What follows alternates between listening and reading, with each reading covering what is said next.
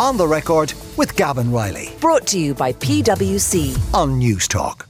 It's been an explosive week in American politics with news of the indictment of Donald Trump and a lot of talk about what would happen if Trump were jailed as a result of the payoff to Stormy Daniels. Could he potentially end up running for president from behind bars? Well, if he did, he wouldn't be the first person to do so. A, a little remembered name today Eugene V. Debs was once the most famous radical in the United States, and during his lifetime, he did have some interesting interactions with Ireland, including some political alliances and tensions to boot. And Donal Fallon is here to tell us all about them. Uh, Donal, who could have seen this week coming, or, or rather, more pertinently, who didn't? Yeah, it's wheeled out a lot these days, normally when we're talking about the next door neighbours, but it it always seems to be a good time for Harold Wilson's observation, doesn't it? A week is a long time in politics. And look, the events of this week, on one level, they were very surprising, but also, I suppose, on another level, they weren't, you know, because they've been coming for a long, long time behind the scenes. Mm-hmm. Political journalists have been talking about how this could happen.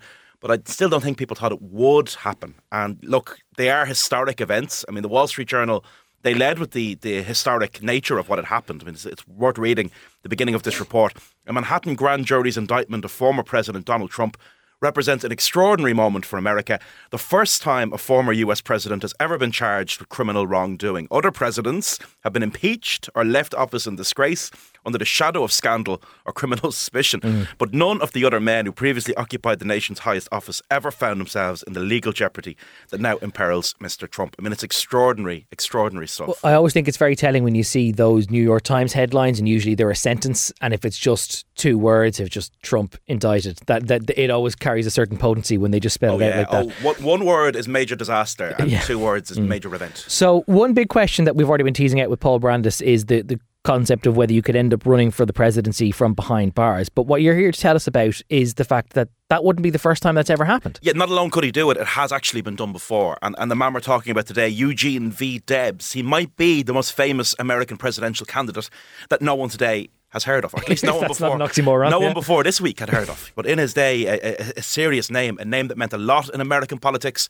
and who had kind of interesting interactions uh, with Irish radicals, as we'll hear today, especially uh, James Connolly. So Trump is very, very fond of hyperbole. You know, and Hmm. he proclaimed back in 2020, a vote for any Democrat in 2020 is a vote for the rise of radical socialism and the destruction of the American dream. Now, there was a time, and Joe Biden he's Oh. right. talking about. Yeah. by the way. There was a time when a self-professed socialist, our subject today, uh, polled about a million votes running for the office of the president of the United States, and he did it without a single campaign speech uh, from A million bars. votes. A million A votes million behind bars. votes. Um, Debs, uh, not untypically for, for presidential candidates, to be fair, of his era, um, he came from a very privileged background, but he did walk away from it. And also not untypically for, for a 19th century socialist. You know, you say the same thing about Engels and Marx and so many that they, they, they tended to come from a more privileged section of society, people who could read about the world and think about the world.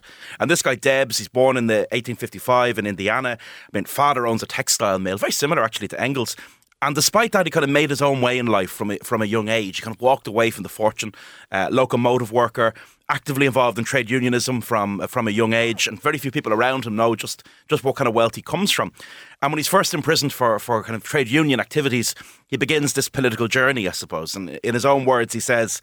I began to read and think and dissect the anatomy of the system in which working men, however organised, could be shattered and battered and splintered at a single stroke. And he kind of became the, the leading light of this American socialist movement at, at a time when it seemed to be growing really quickly, especially on the East Coast. Because what did you have on the East Coast? You had German immigrants, you had Polish immigrants, you had Italian immigrants, you had kind of European uh, political communities that were interested in, in, in these ideas. Even in the US Congress, um, those ideas were found uh, at a time when you might think that there wasn't much toleration for that kind Which of Which is mad. I mean, there's a there's a left of the Democratic Party in the U.S. Congress today. People like AOC and the Yeah. like, and we all know their names, but they're, they're still members of the Democratic Party. They're still Hmm. they're the left of the Democrats, you know. But back in the early 20th century, the U.S. Congress, you'd not one, but you'd two elected members of the Socialist Party, which is just Which is mad, extraordinary. considering the way that that label gets bandied around now as some sort of slur, that Hmm. like, or rather just being a legitimate social outlook, that they they were a couple of active serving members Yeah. who were elected as members for the Socialist Party. we have one of the most diverse parliaments in, in the world because of the system that we use in Ireland. Proportional representation Yeah. means people can sometimes end up in the Dáil, you know, from the likes of the Socialist Party. But this this is the United States Congress. You know, it's one representative per area, and two of them are there. And yeah, it's it's a very forgotten moment in American party politics, isn't it? I mean, Soviet Russia hadn't happened yet. The tyranny of Stalin and all of that was far off on the horizon. So mm. these were new ideas that people were interested in. And the Socialist Party pulls in really interesting people. Helen Keller, for example, uh, is a member of that party. She says the majority of mankind are working people. So long as their fair demands, the ownership and control of their livelihoods are set at naught, we can have neither men's rights nor women's rights. And at the head of all of this is Eugene uh, V. Debs. So he would stand for election to the office of US President on five occasions and does actually remarkably well. I mean, it captures the feeling of the moment, at least among a section of American Well, society. and also, as you said, remarkably well for someone who was behind bars uh, for some of that campaigning and still being able to garner a million votes in a society of its time. Um, there was all sorts of people in the melting pot of politics, but you mentioned Debs having some interactions with James Connolly. How's all that come about? Yeah, Connolly's a really interesting. He comes from Cowgate in Edinburgh, uh, a slum known with no affection whatsoever as Little Ireland. And his kind of own political fortunes, Connolly had been up and down, you know, in the years before he went to America. Uh, Connolly was kind of the very opposite of Eugene. Eugene Debs was the leader of a powerful emerging party. Connolly back in Ireland had been associated with very, very small parties. I mean, he actually folded one political party in the snug of a pub on Thomas Street. Which sounds like a good joke about the left, doesn't Yeah. it? But it's actually true. And Lorcan Collins, the historian, he says on the 29th of May 1896 in Ryan's pub on Thomas Street, eight men disbanded the Dublin Socialist Club. They must have been an interesting looking cabal, huddled together in the snug, the majority of them drinking lemonade, as five of them, including Connolly, were teetotal. I mean, this isn't exactly the leader of a mass movement in Ireland. Well, evidently not. If the entire membership could fit into the snug, no. And for all the jokes, we still hear the jokes, you know, about how you can have your Ard Fheis in a phone box and all of that. I mean, in Connolly's case, that was literally true. But he finds himself in America at a, a kind of really crucial time, and Connolly throws himself into what's going on. Trade unionism, uh, a union called the Industrial Workers of the World, and this party. He's really interested in all of that. And they, they're kind of moving around the same circles. And Debs is really interested. Who is this Scottish Irish hybrid, you know? And when Connolly's executed, he writes very movingly about it. He says, In the first outbreak between the Irish rebels and the British soldiers, Connolly was severely wounded, and it was while he was in a semi unconscious state. As a result of his wounds, he was dragged forth to be shot. Limp and almost lifeless, this heroic comrade of ours was propped up against the dead wall, and while trying with glazed eyes to look his assassins in the face, the firing squad riddled his great heart with bullets. I mean, his great heart. It's just a very moving way uh, of writing about, about Connolly. And those are the words of Debs writing about Connolly. Um, a bit of a tangent, but Connolly's time in America is very well remembered. There's a few statues in a few of the cities along the East Coast. Great statue in, in, in Chicago, beautiful bust up in Troy, uh, in upstate New York. And by the way, upstate New York is hours from Manhattan. Yes, I made yeah, that yeah. mistake of thinking, I will just go up and have a look at that, you know, bus. We'll get, we'll get the bus up and back. No, you don't. That was a I mean, full day, You're almost in Canada when you get to when you get to Troy. Sarah was like, "Really? We're going the whole way upstate for this?" but you know, Madison Square Gardens, weeks after the rising, there's a there's a commemoration, kind of a meeting in support of its aims, and the poster is James Connolly tied to the chair oh. in Kilmainham jail. So people in New York remembered him, and I mean, what Debs himself land, lands in prison for. Uh, is his opposition to the First World War, the introduction of conscription into America. Connolly had actually denounced the First World War in Ireland. We were in it a lot quicker than they were, by the way. You know, America went into two world wars very late in the day. Yes. if I do say so myself. Wh- But Debs- Whereas, as a nominal part of, of the UK or of Great Britain and Ireland, we were participants long before they ever were. Absolutely. And you know, Debs has this line. He says, "The working class have never yet had a voice in declaring war. If war is right, let it be decided by the people, you who have your lives to lose." With wartime legislation, the draft, Hmm. that's the kind of speech that lands a man in prison. And look, the Washington Post front page, they nailed him to the mast as if he wasn't already going to jail.